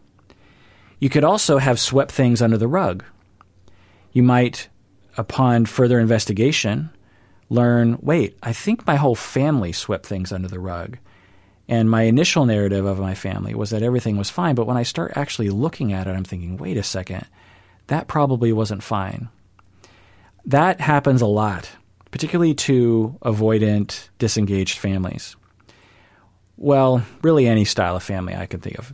The point is, is that just because your initial narrative, the initial narrative of your childhood doesn't include abuse and, and mistreatment, doesn't mean you weren't actually mistreated. For example, like I said, the first one example I gave is you could have very loving parents who were emotionally neglectful. So you, your parents could have said they loved you a lot. They could have been very calm and very stable they didn't. They never drank. They never used drugs. They never got divorced. They went to work every day. They came home at the same time every day. They were nice. They were pleasant. But when it came time to actually attuning to your feelings at the age of one, two, three, four years old, they just weren't that noticing of you. They didn't uh, have a, that on their radar. When you approached them, they were nice but they weren't that attentive to you. That can create a massive emotional neglect for the child. So we don't want to just look at the obvious mistreatments. We want to look at the subtle ones as well. And also remember that it depends on how the child interprets their environment, their parents, their caregivers. So you could have a parent who thinks from so this is relevant maybe to multiple kids. So one kid, given their temperament, could interpret their parents as loving, attuned, safe, wonderful. The next kid that comes along, because of their temperament, could interpret their parents as being cold, neglecting, absent, even though the parents are treating both kids exactly the same, which is impossible, but you know what I'm saying. So it has to do with temperament. It also has to do with cognitive choices that children make. We often look at kids as just sponges that absorb everything that happens around them, and that's not true. By the time they're even just six months old, they're making choices about the way they see the world in the same way that you make choices as adults about how you see the world. When the next tweet of Donald Trump comes around, you have a choice. You can see it in a myriad of different ways. But you choose, you will choose to see it in a small set, if not one way. And that's a choice that you make. It's influenced by culture and about your ideas of things, but it is a choice. You could choose differently. A six month old, a 12 month old also engages in those choices. They have agency. We, they're not just blobs of, you know, involuntary absorption. They make choices. And so that's another factor that could play into a perception of mistreatment when it wasn't overtly mistreating. Also, remember that it's dependent on how the child and parents fit together. So, good parents might not fit well with the child. So, let's say you have a ch- you have parents who are very extroverted and they have a they are they birth a child who's very introverted. And the extroverted parents are loving and caring and attuned as best they can. But through their interactions with their child, they miss the mark a lot and they misinterpret each other. The introverted child misinterprets the extroverted parents. The extroverted parents misinterpret the introverted child. And that leads to a feeling of mistreatment and a, and a feeling of abandonment, even though the parents are great, loving people. So it it has to do with so think about subtlety, think about the choices a child makes, and think about the systemic way in which parents and children fit together. Having said all that, this is what we say about all personality disorders, and again, many of the labels in the DSM that mistreatment and fit and choices and all those things lead to a lot of the ills that we see talked about in the DSM and otherwise. So the key is is you know what is it about these different experiences and mistreatment that will differentiate people into avoidant personality disorder, borderline personality disorder, schizoid personality disorder, narcissistic personality disorder, social anxiety, PTSD, complex PTSD, you know, and the list goes on and on. What is it about particular kinds of mistreatment and particular experiences and, and perception of mistreatment as a child that will differentiate the child into different conditions?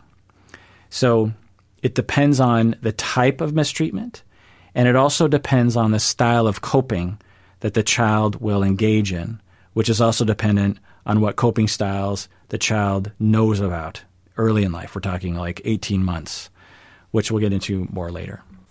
All right, so when we look at specific mistreatment, let's look first at parenting style. What kinds of parenting styles or bad parenting styles, bad parenting characteristics, are associated, according to the research, to avoidant personality disorder? Well, there are four. Number one is a general lack of attunement. So, attunement means you notice your child's emotions and you attend to those emotions appropriately.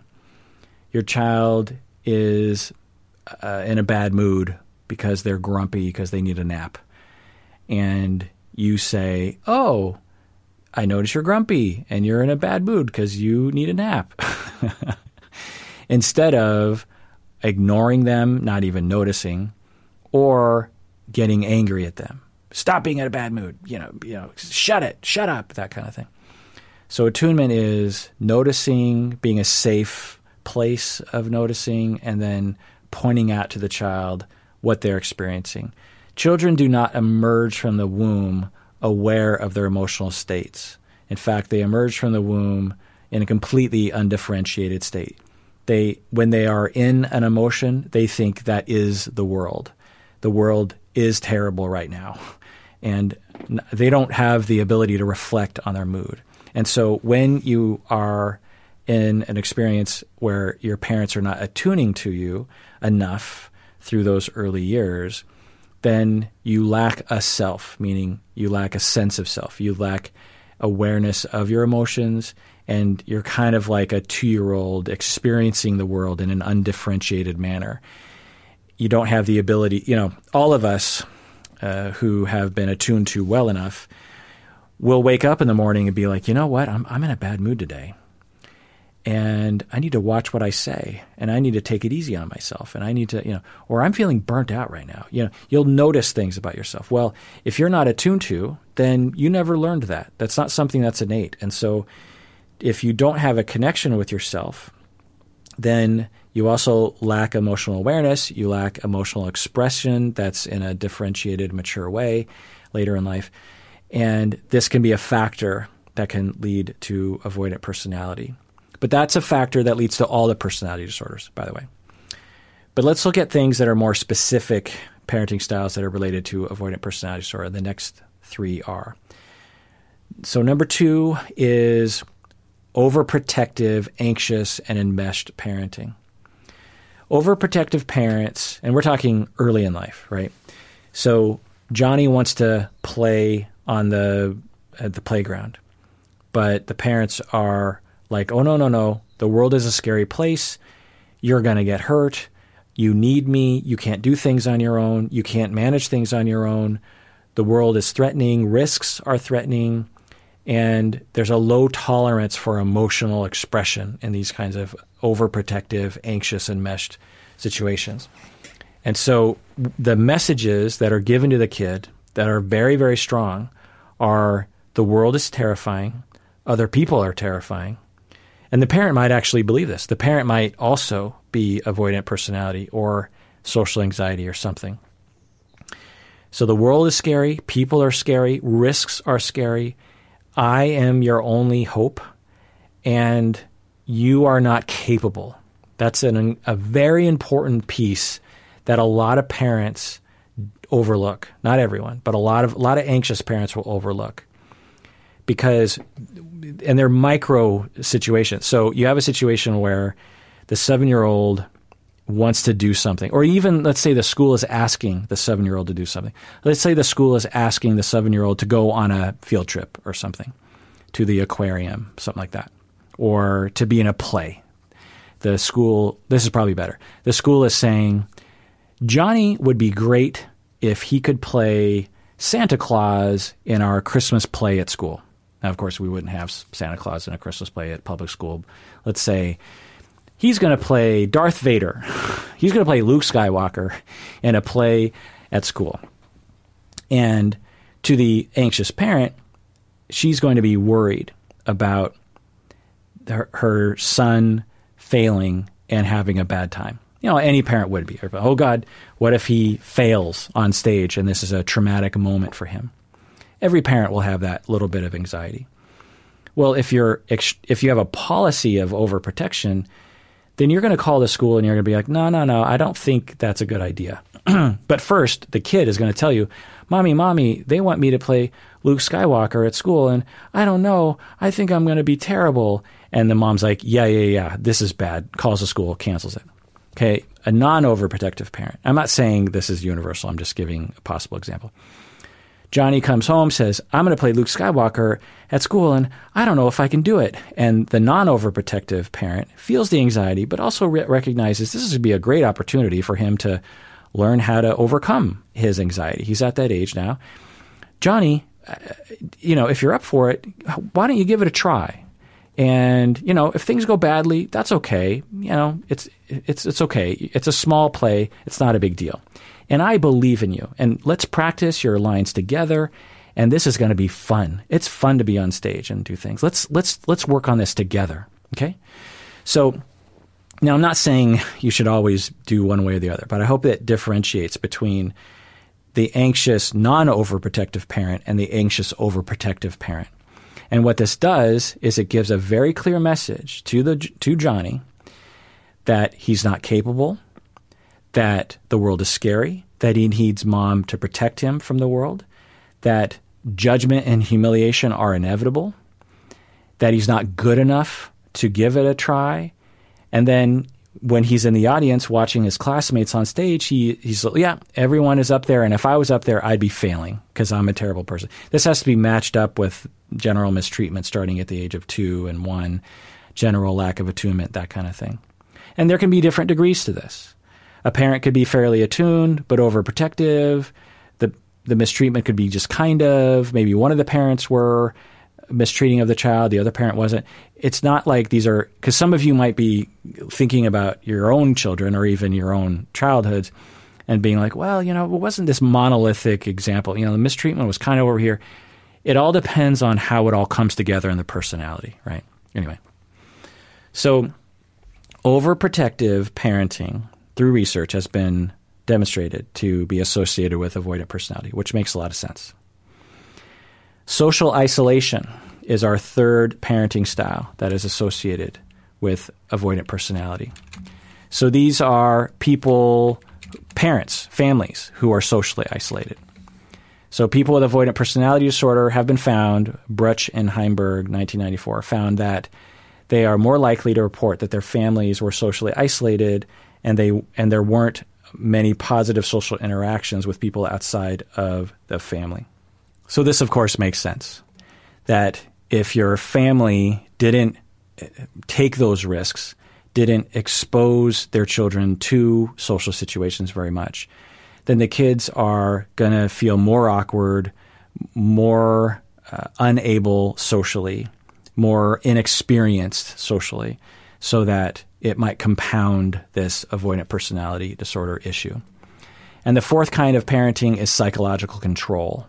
So, controlling parents. And not only just controlling behaviorally, but also controlling psychologically. Not always, but sometimes. Again, lack of attunement, lack of letting a child explore the world and realize it's safe to venture off on their own, and also abusive by its nature. So this examples of this kind of parenting would be the child is upset that they don't get another cookie and the parent will become very angry and hostile and scary to the child when they express themselves in this way. So this gives a lot of messages to a child that their feelings aren't worthy, that when they reveal themselves in a spontaneous way, that there's something wrong with them, that they shouldn't try to take risks or else they're going to get their hand slapped emotionally, that they're not worth it to be heard. There's a lot of horrible messages there. So, in conclusion about parenting styles, I would say that there has to be some level of distress in the child growing up for one reason or another either lack of attunement, abuse, divorce, chaos, drug abuse, something going on where there's distress that makes it so the child doesn't feels like the world is a scary place. And then in all likelihood you either had an overprotective parent or a controlling parent or both. So those are the kinds of things. Now, let's say that you just had some chaos and a kind of overprotective parent that was kind of socially isolated, then your kid could kind of have avoidant personality disorder. Or if there was a lot of control, but some allowance for the kid to take risks, maybe there were other issues related to the abuse of control, but not a lot of avoidant personality disorder traits. And this is, I just want to continually say this, is that everyone with the disorder is different with a different history everyone with the disorder has a different personality. So just keep that in mind because some people might be thinking, well, I don't know, it doesn't really fit this. Personality disorders are very strange in that uh, it's hard. T- these are constructs that we're talking about. They're not actual things. These are ways of describing people.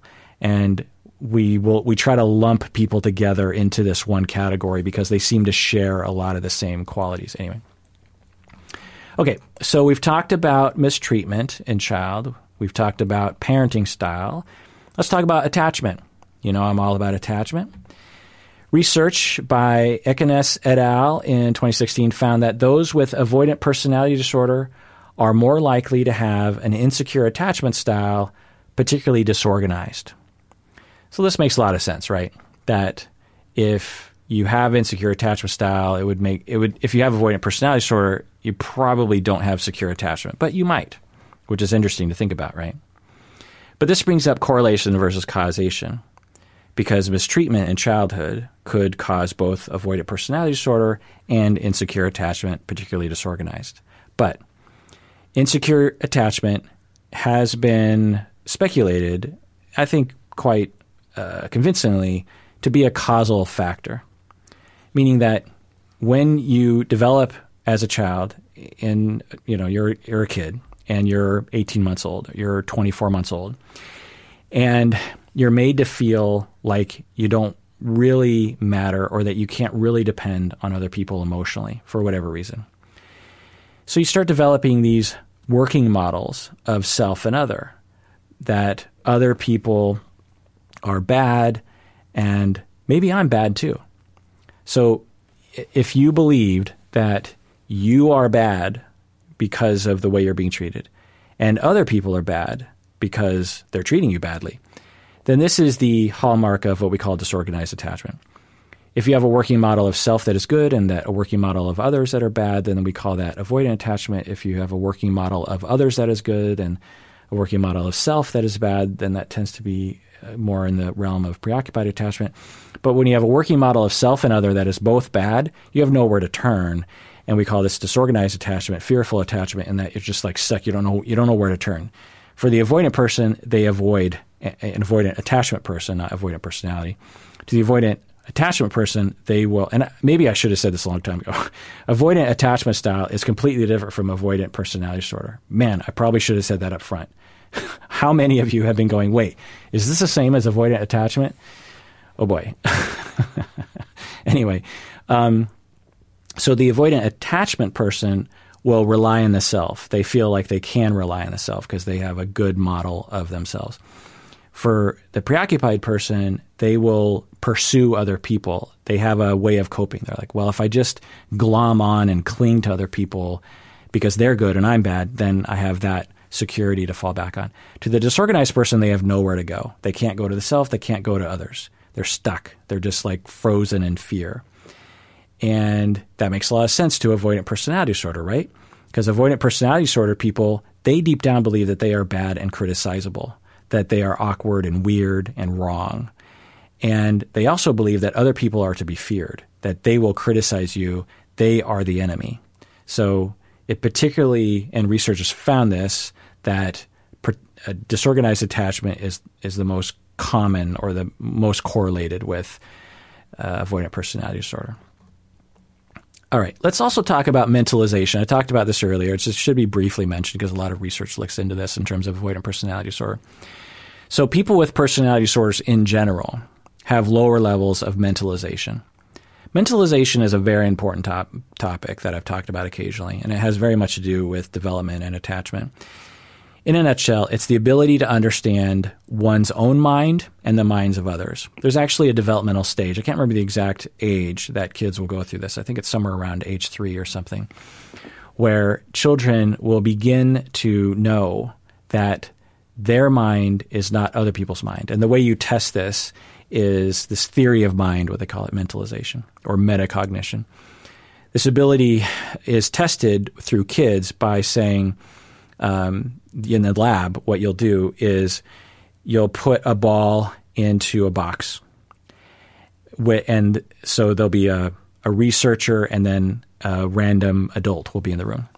And so you put the ball in the box, and the kid sees that everyone sees the ball goes in the box.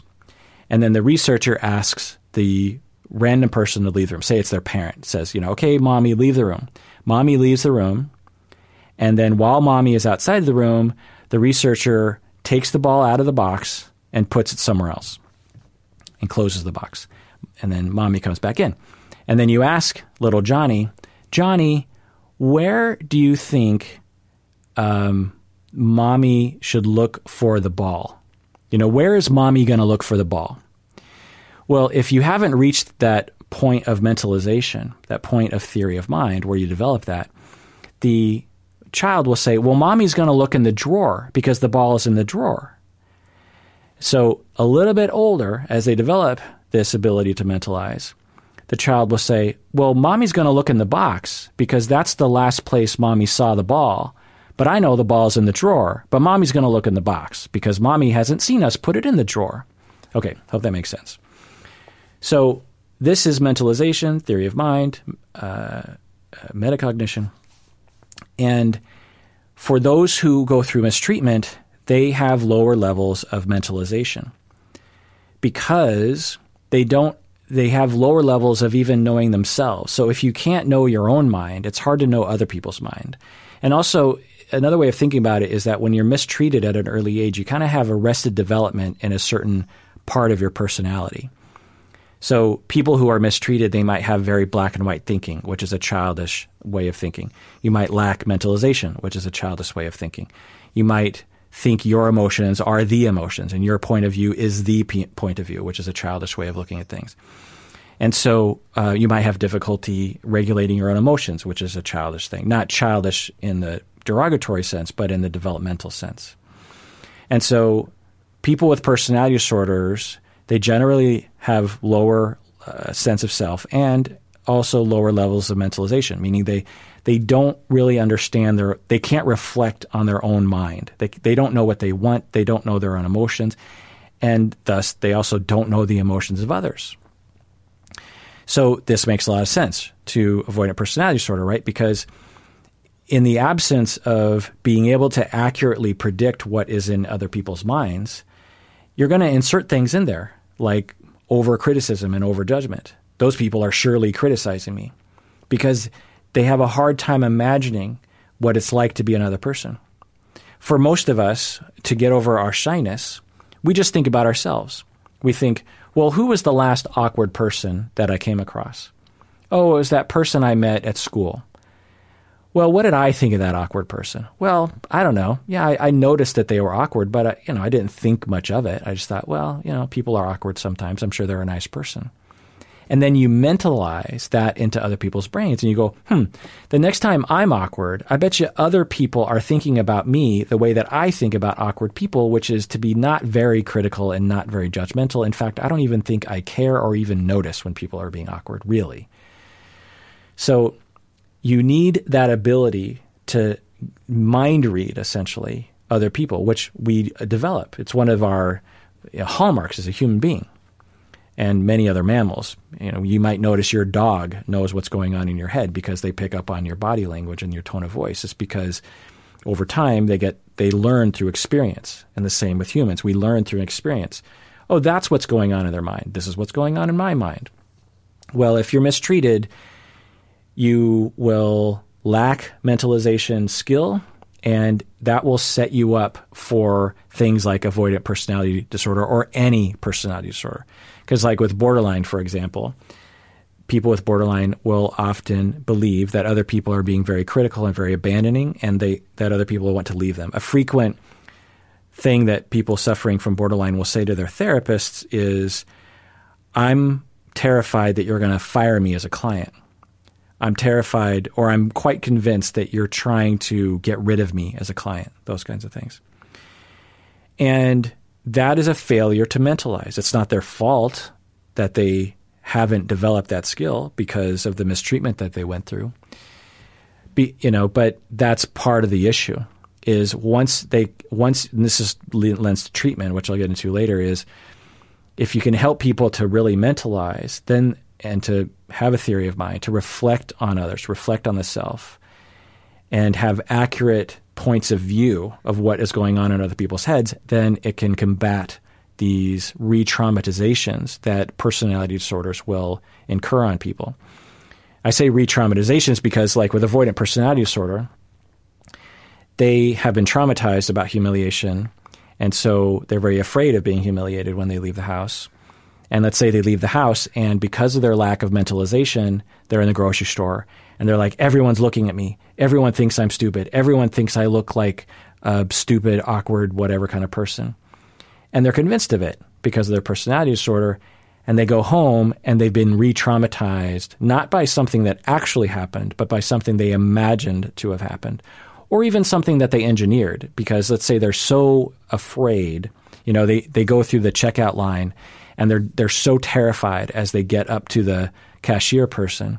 Now, by the way, most avoidant people will go through the self checkout. By the way, but if they were to go through the regular line, they'll they'll be so nervous that when the cashier strikes up small talk, the person with avoidant personality disorder will respond in a very anxious way, awkward way. And then that's going to produce some awkwardness from the cashier where they're like, oh, okay. And then the person with avoidant personality disorder is going to notice that and go like, see, there it goes again. Everyone's always a jerk. Everyone is always critical of me. They're always thinking bad thoughts about me. But the person kind of engineered that through projective identification by seducing the other person into criticizing them through their own awkwardness. Not their fault. I want to be clear. The personality disorders are mistreatment that causes developmental issues, which causes these things to perpetuate themselves, which causes more and more uh, re traumatization. So, before moving forward with causes and going into schemas, which I can't wait to get into, I want to read an email from an anonymous patron who has avoidant personality disorder because I want to ground this in some actual experience here, and I want to sprinkle this in as we go through this. So I asked the anonymous patron who said that he does suffer from avoidant personality disorder to give me some details. And here's what he said Essentially, it feels like social anxiety, but it isn't just a fear of superficial social situations, it's a fear of relationships of any kind and the intimacy that comes with it. It's easier for me to socialize in groups than in one on one social situations. I crave intimacy. I would love to have good friends and even an intimate relationship, but moment to moment, my security is most important. That's where my avoidance comes in. I avoid meeting new people or even reaching out to current friends. My friends often have to come to me. In my head, all relationships are hanging by a thread. I think that's a key statement. And in my head, all relationships are hanging by a thread. So that is very different from social anxiety, which I'll get into more later. But I just want to, but that's a very important. In my head, all relationships are hanging by a thread. I'm afraid to speak my mind because I risk losing the relationship. It's as if I don't believe people are going to keep liking me day to day, sometimes even moment to moment. This has been a big problem while dating. It takes me a while to relax on dates. And unfortunately, when I'm anxious, I behave like an asshole. I struggle to make eye contact. I struggle to initiate conversations, and my personality becomes completely inhibited. I come off as an asshole who is aloof and distant. Eventually, I get over it and I can loosen up, but the inconsistency becomes confusing and frustrating to whoever I'm interacting with. So that's another key thing here is that he'll he's identifying like I come across like I'm being an asshole, even though I'm not. I'm terrified. I avoid eye contact. I, you know, don't, you know, initiate conversations, which other people interpret as I'm being hostile when I'm not. I'm just terrified.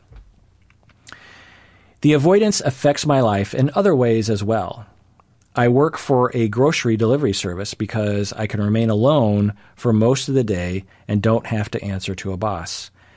I don't make much money and I don't try to better my career because I'm too afraid of being criticized or failing. It's very hard for me to even think about changing my career.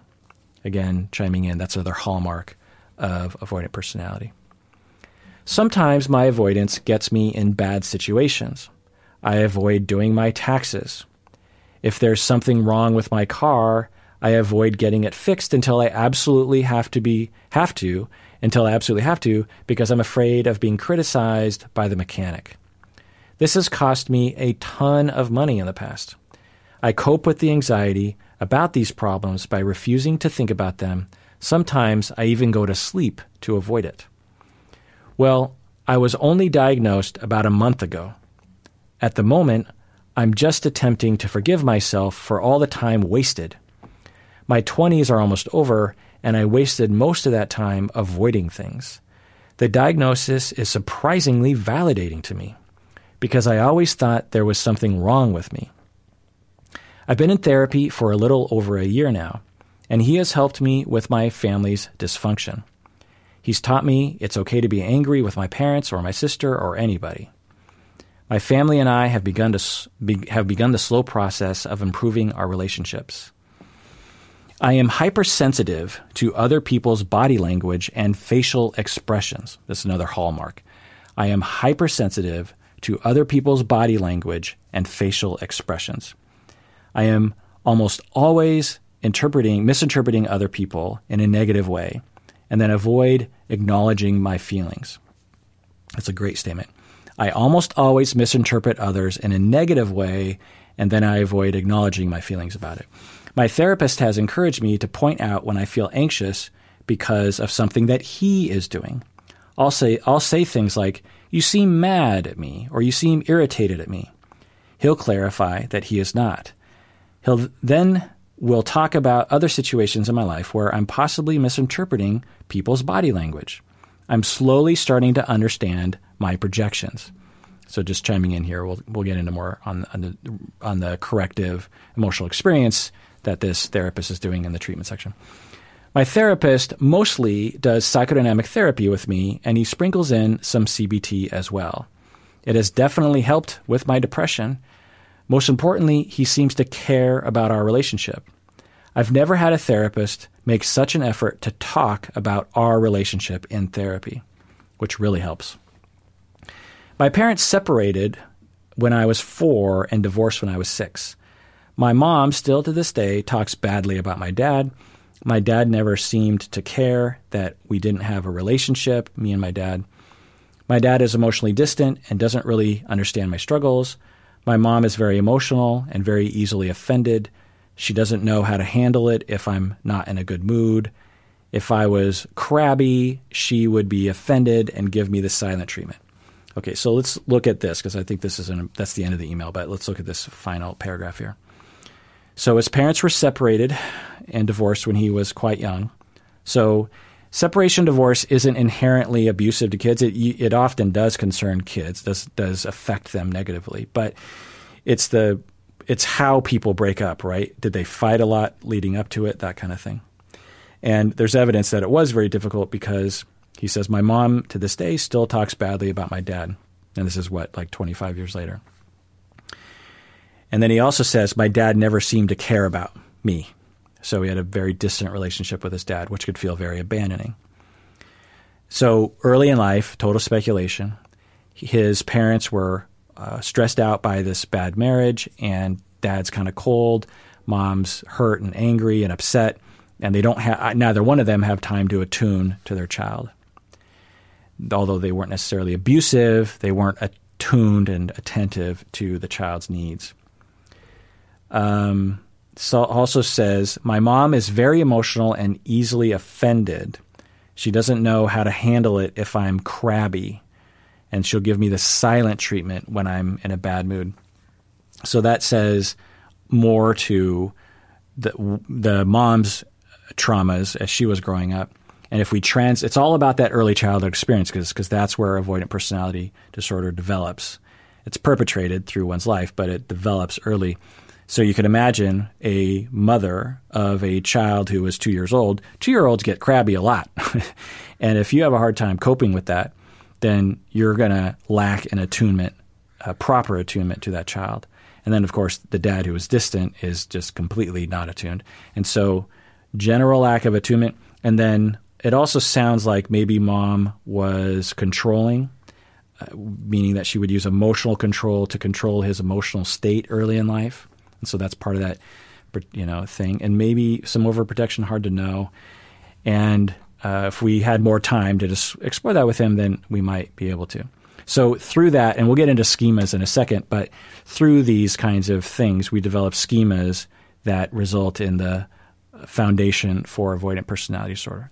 All right. Well, I am taking more time than I thought I was going to. So let's actually end this episode here let's call this part one, and then tune in the next time when we do part two of my avoidant personality disorder deep dive. Hope that doesn't bother anyone. And everyone out there, please take care of yourself because you deserve it. You really, really do.